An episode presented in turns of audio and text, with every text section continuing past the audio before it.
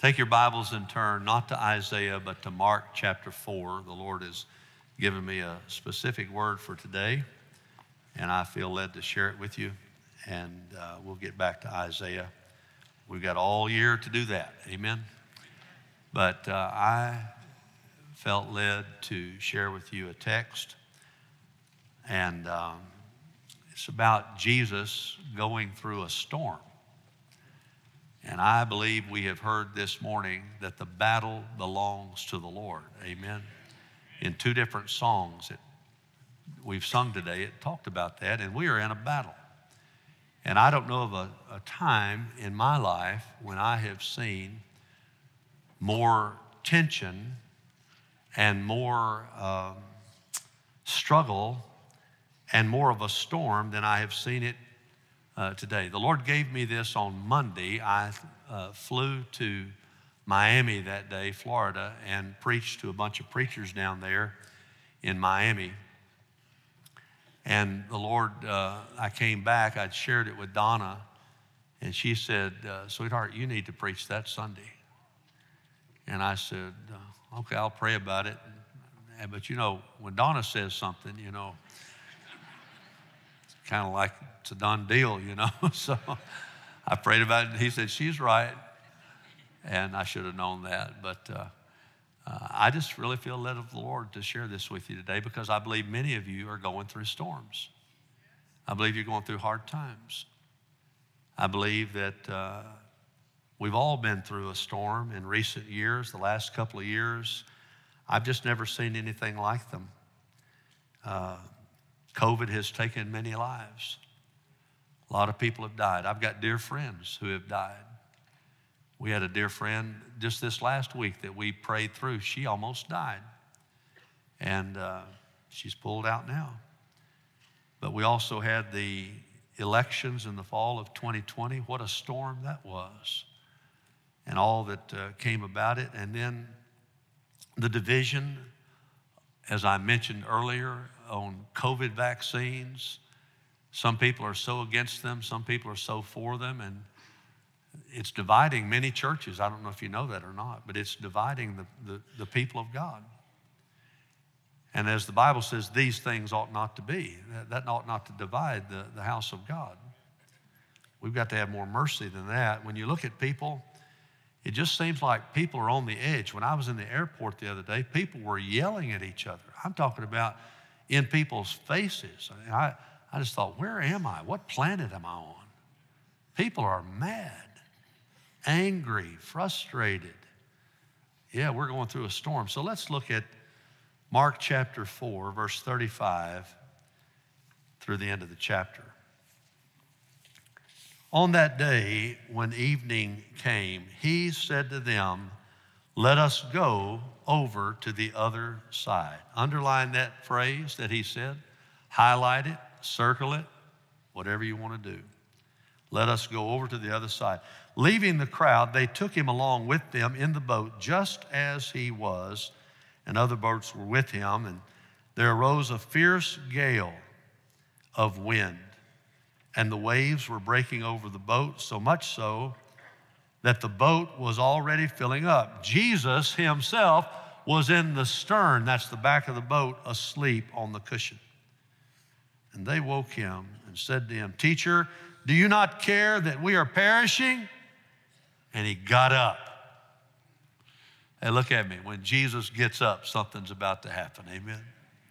He got up, he rebuked the wind, he said to the sea, Hush, be still. And the wind died down and it became perfectly calm. That is, the sea did. Then he said to them, Why are you afraid? Say that with me. Why are you afraid? Say it again. Why are you afraid? How is it that you have no faith? Say that with me. How is it that you have no faith? Look at me. You can't be afraid and have faith at the same time. You can't. They became very much afraid. and said to one another, Who then is this that even the wind and the sea obey him? Lord, let the words of my mouth and the meditation of all of our hearts be acceptable in thy sight, Lord, our rock and our redeemer. In Jesus' name, if that's your prayer, say amen. Facing the storms of life. Five things. Number one, Jesus promises to bring you through your storm. Look at verse 35. On that day, when evening came, he said to them, Let us go to the other side. Jesus had been teaching large crowds by the Sea of Galilee. When we go to Israel, people have asked me, What's your favorite part of Israel? Hands down, Sea of Galilee. Sea of Galilee, that's it. I like it better than Jerusalem. I like it better than any other place. Sea of Galilee. And he'd been teaching them, he'd been teaching them the parables. You remember the the parable of the sower and the seeds and the soil, also the uh, mustard seed.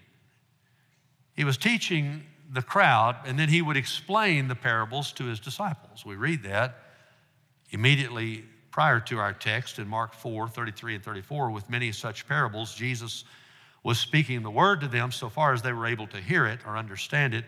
And he did not speak to them without a parable, but he was explaining everything privately to his own disciples. So Jesus has taught them through parables, but now he's going to teach them through a storm. He knew a storm would take place even before it arose. Just before the storm, he gave his disciples a promise. Did you catch it when I read it a while ago? Let us go over to the other side. Say it with me. Let us go over to the other side. Whether his disciples heard it or not, he gave them the promise that they were going to make it to the other side. Now, this Baptist preacher is about to get happy.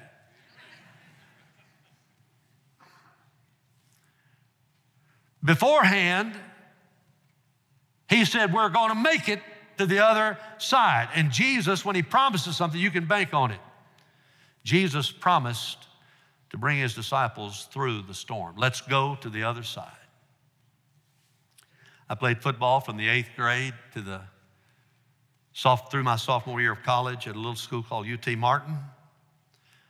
Un, without doubt, the hardest time was the summer of my 10th grade year. We had 35 guys out for high school football. Our little uh, freshman team had gone 6 and 0, and uh, we were coming on to a team that did not have a a varsity team that not have a winning season in almost 20 years. It was hot, humid, and miserable. And 35 guys out on the team. We were not doing good at all. We had a great coach, Bobby Newby, who had just come to Dyersburg. He was a winner. Practice was so bad, he just shut everything down. He said, Let's walk out. We were on the practice field. He said, Let's go over to the stadium. He walked into the end zone. He said, You guys stand on the 10 yard line. And he said, I want to tell you guys, I'm a winner. I know how to win. And you can be winners, but we're not going to make it unless we come together as a team. And if you'll do what I say, we will come together as a team and we'll win. This team has not had a winning season in 20 years. It's about time we had one. And he said, I'm going to work you harder than you've ever worked. It's going to be tough, but if you'll go through what I'm asking you to go through, we'll come together and we'll win.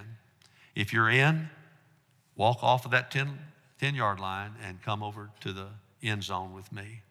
And we all, 35, walked over there. Next three weeks, hardest weeks of my life. We hit each other. We had two a day practices. It was tough.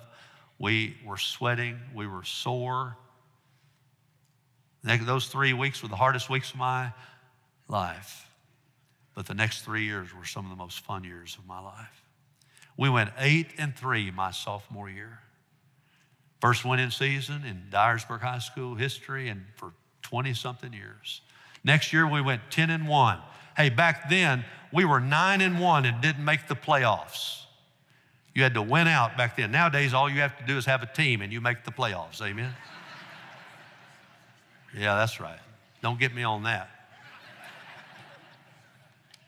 then we went 10 and 1. We played a little bowl game. And then my senior year went to state playoffs, went 10 and 2, third in the state. But it all went back to that storm, that three week storm that we had to go through to come together as a team. Interestingly, after we had a winning season, we had about 70 people on the team. Everybody wanted to join then.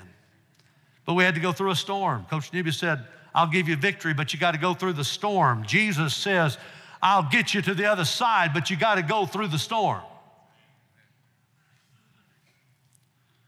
Some of you are in a storm of sickness. Jesus can either heal you or he can take you home, and either way, it's good for a Christian. Amen. Some of you are in a sickness or in a storm. You've got enemies coming against you. Jesus will fight your battles, like we sang today. The battle belongs to the Lord. You pray and you fast and you watch God move you forward in that battle. Some of you have a storm in your family. Some of you have a storm in your marriage. Some of you have a storm with a wayward child. Some of you have a storm with fear. Some of you have a storm with discouragement. He will make a way when there seems no way. And God gives us promises from the Bible to get through our storms. You say, What are those? Well, I'll give you four right now. Look on the screen and read them with me, all right? These are promises that'll get you through your storm. Here they are Psalm 23, verse 4. Read it out loud, good and strong, like you believe it, all right? Even though I walk through the valley of the shadow of death, I fear no evil. Say that again. I fear no evil. Why? For you are with me. Your rod and staff, they comfort me. Let's praise God that He's with us in the valley. Amen. Amen. We're not through now. Deuteronomy 31, verse 8. This is one of my favorite verses. The Lord is, read it with me now. The Lord is the one who goes ahead of you. He will be with you. He will not fail you or forsake you. Do not fear or be dismayed. Look at that. Put it back up there, real quick. The Lord is the one who goes ahead of you and He will be with you. How can God be up there and here? Because He's God. He's up there ahead of me and He's right here with me. I remember the day I saw that. I shouted, Amen. Amen. Now we can go to the next one. Good. Isaiah 54, verse 17. Read it with me. No weapon that is formed against you will prosper. Every tongue that accuses you in judgment, you will condemn. Come on, read with me. This is the heritage of the servants of the Lord, and their vindication is from me, declares the Lord. One more. Let's, let's go to that last one, Philippians 4:13. Come on now. I can do all things through him who strengthens me. Let's thank God for his promises today. He's going to get us to the other side. Amen. He's going to get you through that storm. Let's go to the other side. Say it with me. Let's go to the other side. Jesus promises to bring you through your storm. Number two, Jesus does not promise to prevent your storm. Not an amen in the bunch. Let's go back to point one. No, let's stay on point two. Look at verse 36. Leaving the crowd, they took him along with them in the boat, just as he was, and other boats were with them. They left the crowd, they got in the boat, and a storm broke loose. Look at verse 37. There arose a fierce gale, literally a mega hurricane of wind. Hurricane is bad enough, but a mega hurricane, that's bad. That's exactly what it is in the Greek a mega hurricane. And the waves were breaking over the boat, so much so that the boat was already filling up. How many of you know that if you're in a boat, the water's supposed to be on the outside, not on the inside? Amen? Water starts getting on the inside, bad things are happening. Water was coming in. Waves were breaking over the boat. Boat was filling up. They were in danger. These are seasoned fishermen. These are not people that don't know what the lake is like. They lived on this lake. They made their living out of this lake and they were petrified. They were scared to death. It was a real storm, not a fabric. They weren't being sissies. No, no, these guys were tough. I think about old Daniel prophet of Daniel, one of the greatest prayer warriors in the Bible. Prayed three times a day for over 60 years. Do the math, that's over 60,000 60, times of prayer. Now, I know some Baptists that can't pray one time a day, can't pray five minutes a day. Man alive. Daniel was arrested because he was arrested because he prayed. They had made it illegal to pray, and he said, I, I'm going to pray anyway. And he opened his windows and he prayed toward Jerusalem three times that day, and they arrested him, threw him in the lion's den. But guess what? God protected him, But God did not keep him from going to the lion's den. He put him in there so he would know that God can handle any lion there is. How many of you know that the lion of Judah is bigger than any lion on this earth? Amen? And so Daniel learned that. He learned it through a storm. He was a righteous man, a godly man, but he went through tough times. Sometimes people say, Oh, if you'll just live for Jesus, you'll never go through a storm. Eh. All followers of Jesus go through storms. Jesus said so in John 15, 20. Remember this word that I said to you a slave is not greater than his master. If they persecuted me, read the last part out loud, good and strong, they will also persecute you. Acts 14, 22 strengthening the souls of the disciples. Why did they need strength? Encouraging them to continue the faith. Why did they need encouragement? Because they were saying, through many tribulations, we must enter the kingdom of God. Paul said in 2 Timothy 3:12, indeed all, everybody say all. Indeed all who desire to live godly in Christ Jesus will be persecuted. Hebrews 11 is the great hall of faith. And he talks about how these great people of God lived in faith in the Old Testament. He said, What more shall I say? For time will fall, fail me if I t- tell of Gideon, Barak, Samson, Jephthah, David, Samuel, and the prophets. I can feel his pain. He's a, he's a preacher running out of time in his sermon. Amen? Time will fail me. Who by faith conquered kingdoms, performed acts of righteousness, obtained promises, shut the mouths of lions, quenched the power of fire, escaped the edge of the sword, from weakness were made strong, became mighty in war, put foreign armies to flight. Women received back their dead by resurrection, and others. Whoa. He's about to pivot. And others were tortured, not accepting their release so that they might obtain a better resurrection. Others experienced mockings and scourgings, yes, chains and imprisonment. They were stoned, they were sawn in two. You go read about what that is. I'm, it's gruesome. That's exactly how Isaiah died under wicked Manasseh. Manasseh, the most vile king ever in Judah had him sawn in two. They were tempted. They were put to death with the sword. They went about in sheepskins, goatskins, destitute, afflicted, ill treated. Men of whom the world was not worthy, wandering in deserts and mountains and caves and holes in the ground. No, Jesus doesn't promise to prevent your storm. Thirdly, Jesus modeled exercising faith during a storm. Now, I just want to tell you, this is where God spoke to me in this text. This, what I'm about to share with you, is a fresh word that I'd never had before I saw this. Aren't you glad that you can read the Bible and just read it and read it and read it, and all of a sudden, boom! I'm here. I've been here all the time. God says, I want to teach you something, son. Jesus himself, 38, was in the stern asleep on the cushion. For years, I thought, you know, he was probably sleepy. He'd been working hard, and maybe he was. But recently, I believe the Lord showed me something additional. I believe, now listen, that when Jesus was sleeping in the back of that boat, look at me, he was modeling what it means to walk in faith. He was saying, I just gave you a promise. Now, if you really believe that promise, let me show you what you'd be like. And he racked out. He was sawing logs, amen.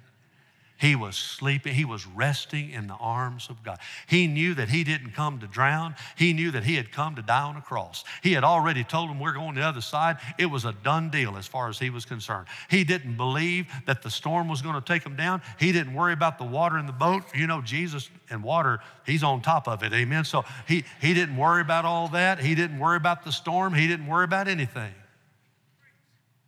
Oh, we can't do that, but that's exactly what we're supposed to do.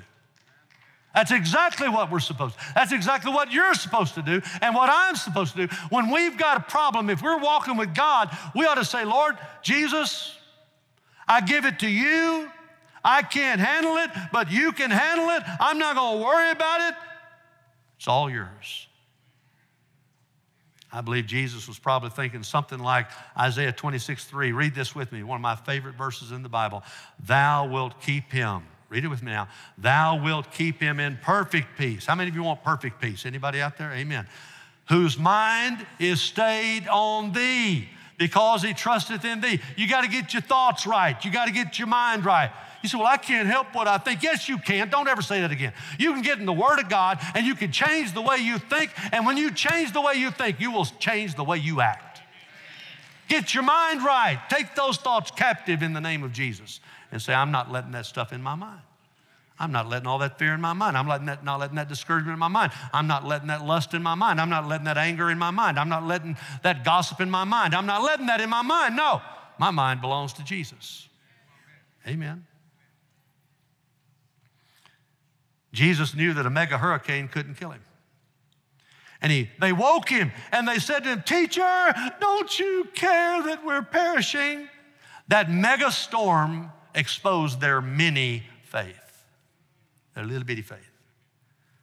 Their eyes were on the wind and the waves, not on Jesus. They all they could see is a mega storm. They didn't know they had a mega savior right there with them. They accused him of not caring. One of the screaming disciples in that boat was Peter. Later on, you can read about it in Acts chapter 12. Peter and James got arrested, and Herod had James killed, the first apostle to die, as a martyr. They threw Peter in jail and said, We're going to kill him later on after the feast. And the Bible says the night before Herod was supposed to bring Peter out, Peter was biting his nails. Said, "What am I going to do? What am I going to do? They're going to, they're going to kill me. They're going no." He was chained to two guards, and he was sleeping like a baby. If somebody was going to kill you tomorrow, would you get a good night's sleep so you'd be fresh for it? He was sleeping like a baby. Where did he learn that? In the storm. Look at me. Look at me. Don't you be checking out on this one. Don't worry about this. Don't let the devil steal this from you. You will learn things in storms that you will never learn any other way. So I thank Him for the mountains. I thank Him for the valleys. I thank Him for the storms He's brought me through. For if I never had a problem, I'd never know that God could solve them. I'd never know what faith in His Word could do. Let's give Him praise right now. Amen. Amen. Hallelujah. Acts 12, 6, I'll read it to you. On that very night when Herod was about to bring him forward, Peter was sleeping between two soldiers. I'm, i just imagine those soldiers stunk too, amen. It stunk a word. They smelled bad, all right? Bound with two chains, guards in front of the door were watching over the prison. He modeled. Peter rested and modeled exercise and faith during the storm. What about you? Are you in a storm? How are you reacting? Are you screaming like the disciples who had no faith? Or are you exercising your faith? Are you resting? I'm giving you these verses not just so I can add time to it, but to give you promises. I want to, when you go through a storm, here's a promise that'll bring you through Psalm 27, verse 1. And there are hundreds of them. But here's a good one. Read it with me, please. The Lord is my light and my salvation. Here it is now. Whom shall I fear? The Lord is the defense of my life. Whom shall I dread? That's pretty stout. Psalm 118, 6. Read it with me now. The Lord is for me. Let's, let's read that again. Some of y'all don't believe that. Read it again. The Lord is for me. Look at me. What does that mean? What does it mean that the Lord is for you? The Lord is for you. That's what it means. He's not against you. The Lord is for you. If you're walking with Him, the Lord is for you. And now, what does that mean? Read the next part. I will not fear. Say it again. I will not fear. Do you see that? It's in your will. You can choose to fear or not to fear. Fear may run in your family, but you can draw a line in the sand and say, No more. It's not passing on to my kids. No more of this anxiety. No more of this fear. I will not fear. Why? What can man do to me? Put that back on the screen. Thank you. What can man do to me? Well, they can kill you. So what? Get to go be with Jesus. Free trip to heaven. Amen. Get your mind right, and you'll get your life. Isaiah 51, 12 and 13. I, even I, am he who comforts you. Who are you that you're afraid of man? who dies. This little piddly man over here, he dies. And the Son of Man, who's made like grass, that you've forgotten the Lord your Maker. And listen, you know what I did? I stretched out the heavens, I laid the foundations of the earth. That you fear continually all day long because of the fury of the oppressor as he makes ready to destroy. But where is the fury of the oppressor? It's all a game with the devil and he is lying to you and telling you this is going to happen. Oh, what if this happens? Well, let's go down this rabbit hole. Well, what if this happens? Let's go over here and go down this rabbit hole. Well, what if this happens? Oh, have you thought about this? How many of you know what I'm talking about? Constantly. To say, nope, that's not of God because my God doesn't want me to fear. My God wants me to walk in faith. I'm not going to go down that rabbit hole. I'm not going to go down any of that stuff. No way. I'm going to walk with God. Greater is he who's in. And just start quoting scripture left and right, man. Greater is he who's in me than he is in the world. Just do that kind of stuff. You say, Brother Steve, that sounds crazy. No, you're going to go crazy if you don't do what I'm telling you. I'm telling you. You can go nuts with the devil torturing your mind. When we walk with the Lord in the light of His Word, what a glory He sheds on our way. While we do His good will, He abides with us still, and with all who what? Trust and what? Obey. We got to trust. Model exercising. We got to model exercising faith during the storm. Number four, Jesus is able to calm any and every storm. How many of you believe Jesus is able to handle your storm? Amen? Look at verse 39. And he got up. I love that. And he got up. He rebuked the wind, said to the sea, Hush, be still. And the wind died down and it became perfectly calm. He got up, means he arose completely. He didn't just kind of, well, I'm going to get up here. No, no, he just stood straight up in that boat. That water was at his feet. He didn't care. He stood up. I love it. He was up for the challenge. No storm stood a chance when he stood up.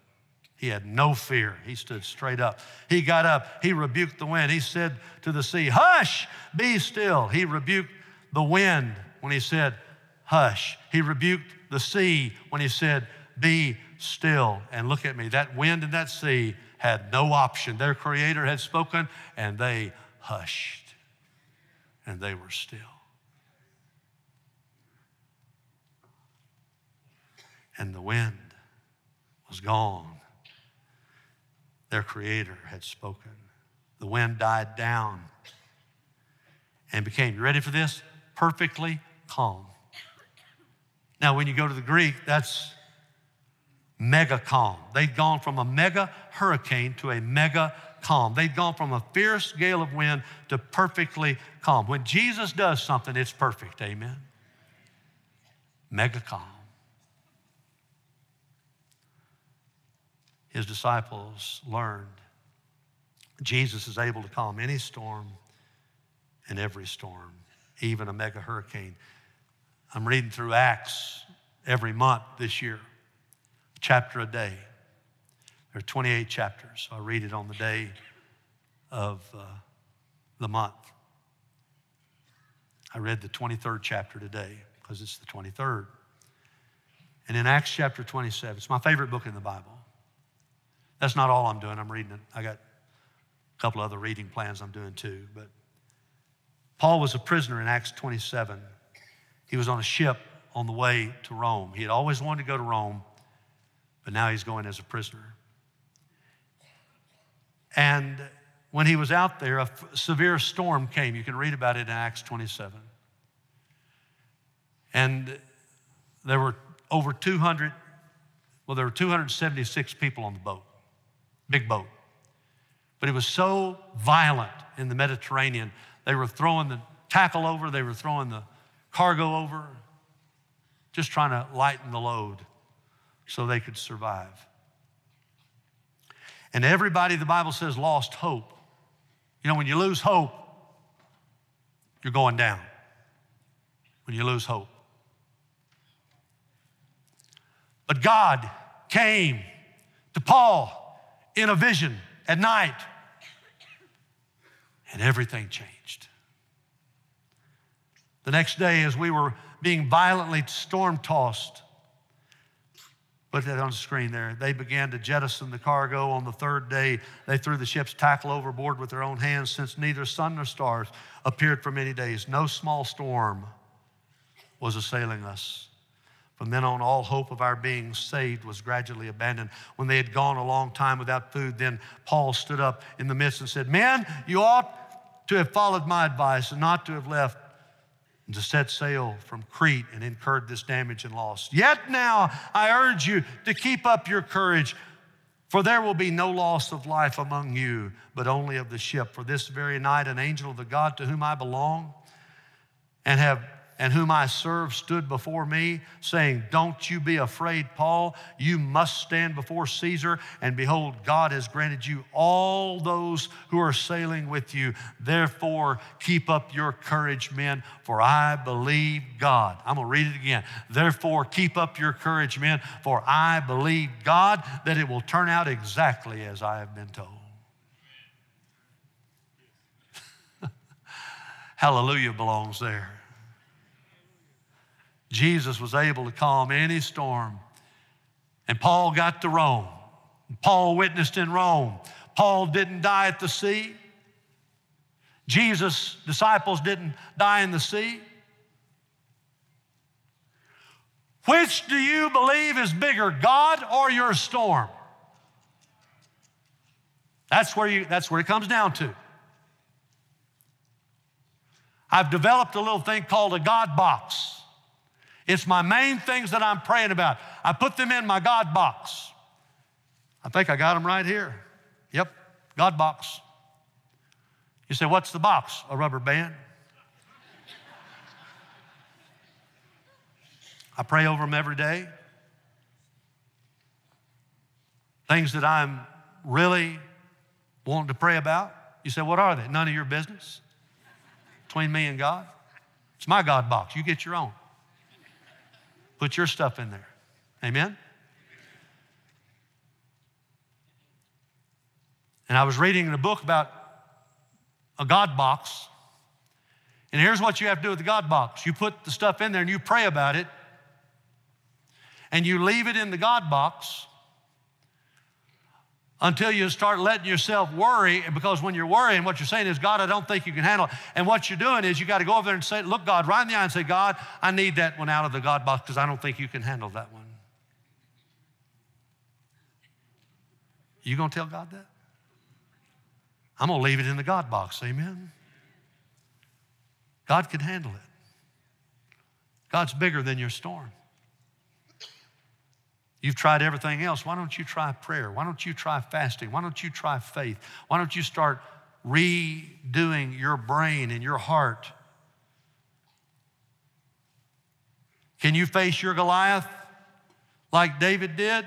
I love what he said in 1 Samuel 17 27. When everybody else was afraid of Goliath, David spoke to the men who were standing by him, saying, What will be done for the man who kills this Philistines and takes away the reproach from Israel? For who is this uncircumcised Philistine that he should taunt the armies of the living God? Everybody said, Oh, he's too big to hit. No, David said, He's too big to miss. I'll get him. I'll get him. When he went out there, he said, You come to me with javelins and a sword and a spear, but I come to you in the name of the Lord of hosts. You going down. That's the Gaines version. You going down, big boy. One little rock with God is bigger than every shield and spear in the world. Where are the spiritually strong Christians today? Where are the men of God today? Paul called them out in 1 Corinthians 16 13. Be on the alert, stand firm in the faith, act like men, be strong, don't be a coward. Run to the battle. Pray bold prayers, brave prayers. Be a man of God, be a woman of God in a time of storm. Jesus can calm any and every storm. Jesus can calm any or every storm. Jesus can calm any and every storm. Let's give him praise right now. Amen. So, what do I do? Last thing, number five. Jesus expects you to trust him in the storm. He expects that. You know what? Look at me. He deserves that. He is trustworthy. He said to them, Why are you afraid? Do you still have no faith? Verse 40. He cut to the chase, he revealed the point. Why he took them through that storm. Look at me, God doesn't waste storms. God gives you the storm. If you're in a storm, God's trying to do something in your life that He couldn't do any other way. Has He got your attention yet? Are you praying yet? Have you gone to the level of fasting yet? Have you said, whatever it takes, I'm coming through this storm? I'm going to learn what God wants me to learn. I'm going to be what God wants me to be. I'm going to do what God wants me to do. I don't care whatever happens. Let it come. I'm not asking for it to come, but whatever comes, I know that God can handle my storm and He's going to teach me through this storm. And I'm going to learn something in this storm that I never would have learned without this storm. So, Lord, I really thank you for the storm.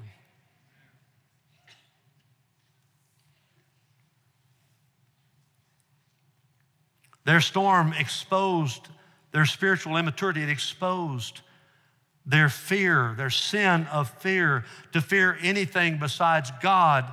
Are you ready for this? Is idolatry. Because what you fear is actually what you worship, because fear means that you literally value it.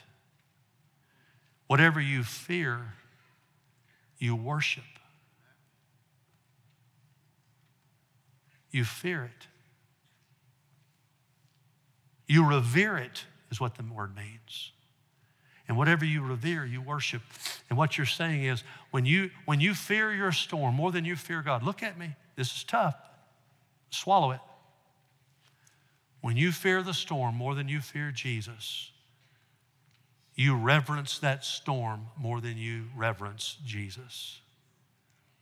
You hear what I just said? And that's bad. That's bad. Verse 41 they became very much afraid. A brand new kind of fear. This is the fear of God. They're worshiping the Lord now. They said to one another, Who then is this that even the wind and the sea obey him? Jesus turned their fear into a sacred fear. And he expected them to trust him. And he expects you to trust him in the storm. He expects you to trust him in the storm. He doesn't want you to run like a coward when the storm shows up. He doesn't want you to run in. Go, you don't need to go try to find a storm, but I mean, you know what? They'll come. I want to say this to you. I've been living as a Christian a long time, and this is true. I heard somebody say this years ago Christians are either going into a storm, in a storm, or coming out of one. God uses storms, God uses troubles. Your storm might be fear, it might be discouragement, it might be an antagonistic enemy at work. You may have a literal demon tormenting you, messing with your mind. You say, Well, I'm a Christian, that can't happen. The devil messed with Jesus. Who in the world do you think you are? Yeah, he can come after you. Regardless of your storm, Jesus is your solution. And he expects you to trust him in the storm. Jesus had said in John 14, 27, Peace I leave with you, my peace I give you. I quote this all the time. Peace I give to you, my peace I give to you. Not as the world gives, do I give to you. Let not your heart be troubled.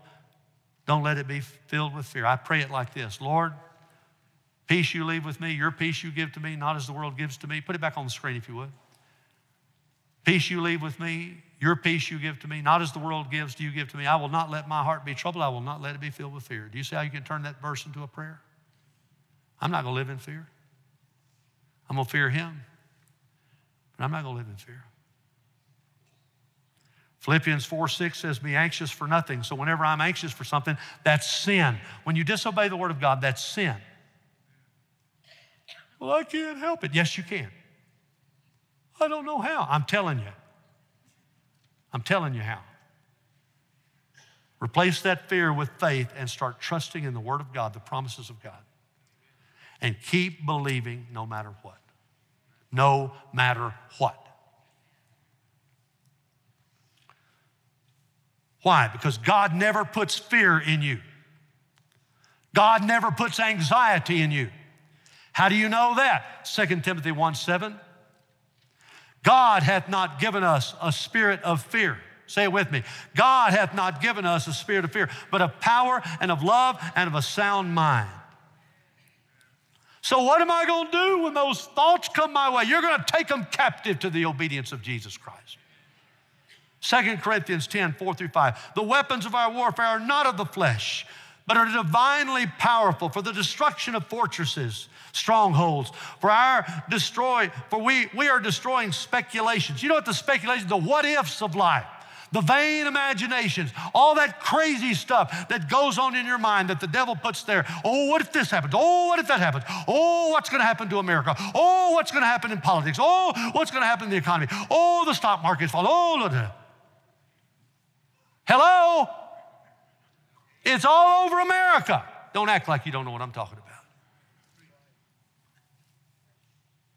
See, I'm not listening to all that stuff. I'm changing the channel to channel Jesus. I'm not going to listen to all that stuff. I take those thoughts captive. We are destroying speculations, all the what ifs, with the what is, and what the what is is the Word of God.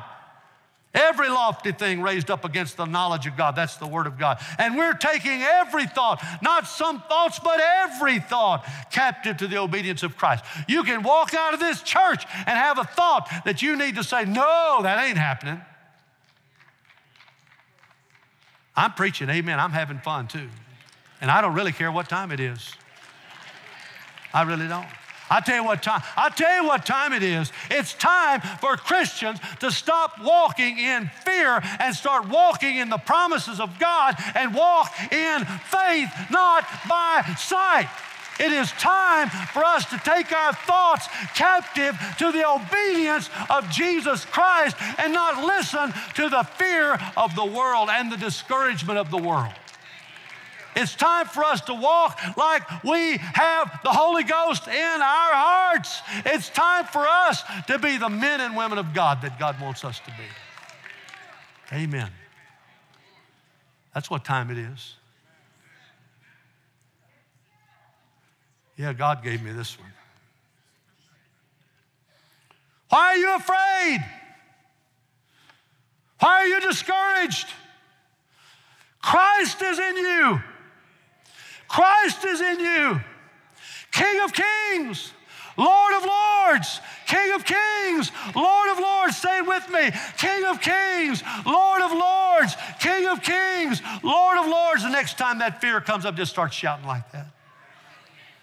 King of kings, Lord of lords. If you're on a bus, say, King of kings, Lord of lords. if you're around me, say, King of kings, Lord of lords. I'll shout with you, amen. I know what's going on. Amen. Whew. Man, if we'd get this one, we'd be good. Amen. If we'd get this one, we'd be good. What'd you say today, preacher? Jesus promises to bring you through your storms. Jesus does not promise to prevent your storm. Jesus modeled exercise and faith during the storm. He slept like a baby while the disciples screamed. I tore the page on my Bible. I don't care. Jesus is able to calm any and every storm, and Jesus expects you to trust him in the storm.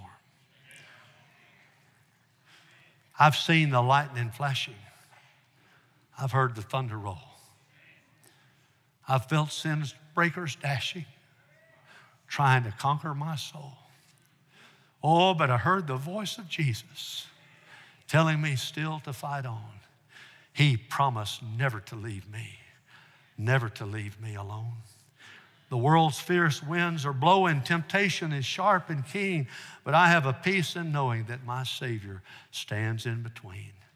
Jesus stands to shield me from danger. When all my friends are gone, He promised never to leave me, never to leave me alone. When in my affliction's valley I tread the road of care, my Savior helps me carry my cross so heavy to bear.